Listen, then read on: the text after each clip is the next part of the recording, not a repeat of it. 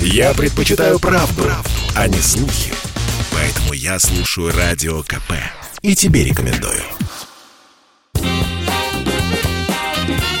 Был бы повод. Здравствуйте, я Михаил Антонов, и эта программа «Был бы повод». 12 декабря на календаре, и рассказ о событиях, которые происходили в этот день, но в разные годы, ждет вас сегодняшняя передача. 12 декабря 1937 год. В СССР проходят первые выборы в Верховный Совет по новой Конституции. 98,6% голосов получает блок коммунистов и беспартийных.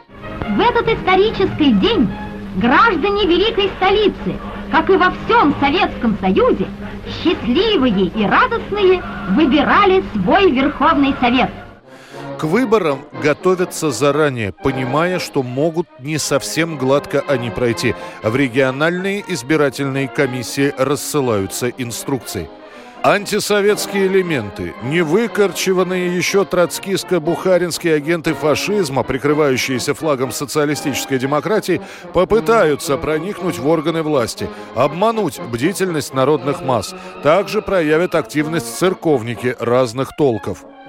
Несмотря на то, что в Верховный Совет действительно могли баллотироваться и представители и церкви, и оппозиционные кандидаты, по большому счету их не было. Аресты и процессы 1937 года наглядно показали, что происходит с теми, кто идет против Сталина и власти. Поэтому и результаты получились оглушающими по цифре и вполне предсказуемыми по победителям. Лучшим людям нашей страны, кандидатам блока коммунистов и беспартийных, первому кандидату в депутаты Верховного Совета, родному, любимому товарищу Сталину, единодушно отдал свои голоса советский народ. По итогам первых всенародных выборов по новой сталинской конституции в состав Верховного Совета входят 247 человек рабочих, 130 человек крестьян, служащих и интеллигенции 169 человек. 1975 год, 12 декабря. Забытую всеми в полупустой неубранной квартире находят тело звезды советского кино, бывшей супруги Константина Симонова Валентины Серовой.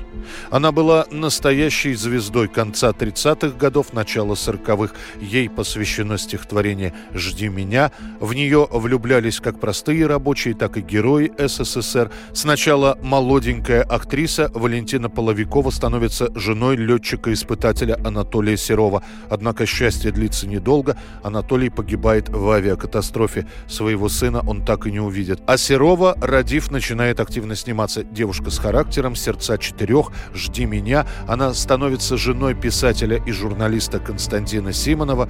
Этот роман продлится 15 лет. Будут и ревность, и стихи о любви, и слухи о том, что Валентина при живом-то муже оказывает знаки внимания Константину Рокоссовскому.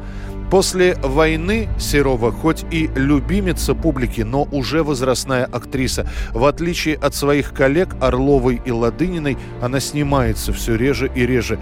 А после развода с Симоновым начинаются проблемы с алкоголем. Именно он и станет причиной того, что Серова сначала уйдет из Малого театра, а после из театра Моссовета. Когда вы потеряли работу в театре, вы очень сильно пили. От вас ушел муж. Ее последнее место работы – театр студии киноактера, где у Серовой всего одна роль в спектакле. Съемок практически нет, работы тоже. Первый сын от летчика, она его назвала в честь отца, Анатолий, воспитывается без матери. Попадет в колонию, а когда вернется, тоже начнет пить. Дочка Валентины Серовой, как только появится возможность, начнет жить самостоятельно. В последние годы своей жизни Валентина распродает свои вещи. Вы жестоки.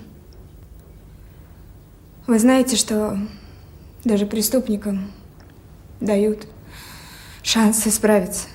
Неужели я хуже преступника? Неужели вы не дадите мне возможность оправдать мое честное, доброе имя? Работу ей так и не предложат. Ее найдут лежащей на полу на кухне, на столе будет стоять недопитая бутылка водки. До своего 58-летия Серова не доживет 13 дней.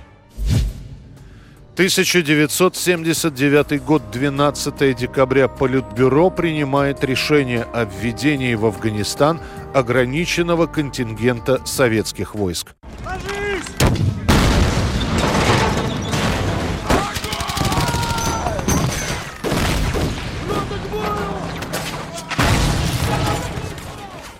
Советское руководство тогда перестает устраивать тогдашний лидер страны Амин. Он не может остановить гражданскую войну в Афганистане, которая началась сразу после революции 1978 года. Ходят слухи, что за спиной СССР Амин ведет тайные переговоры с ЦРУ.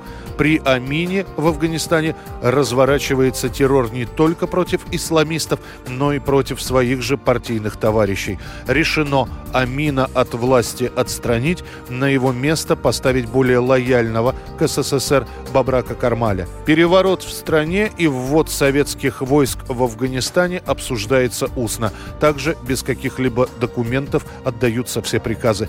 Подготовка по нейтрализации Амина и его окружения идет две недели.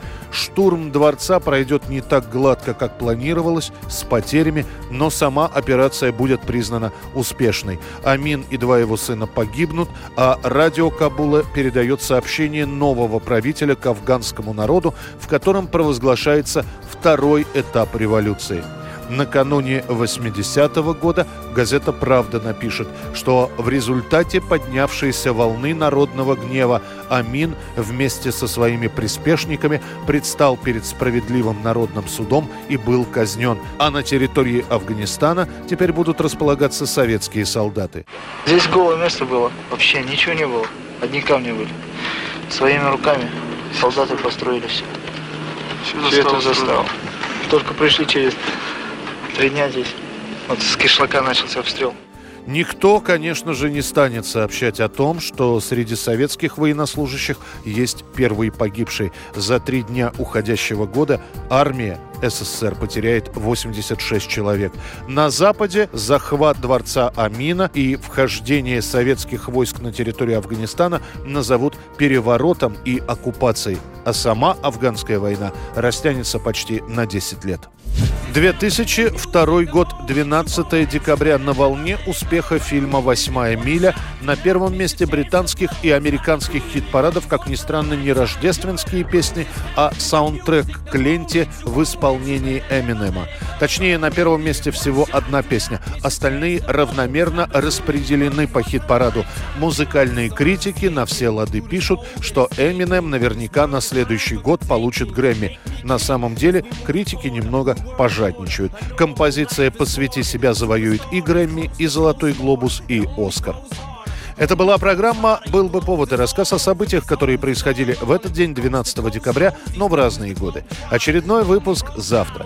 В студии был Михаил Антонов. До встречи.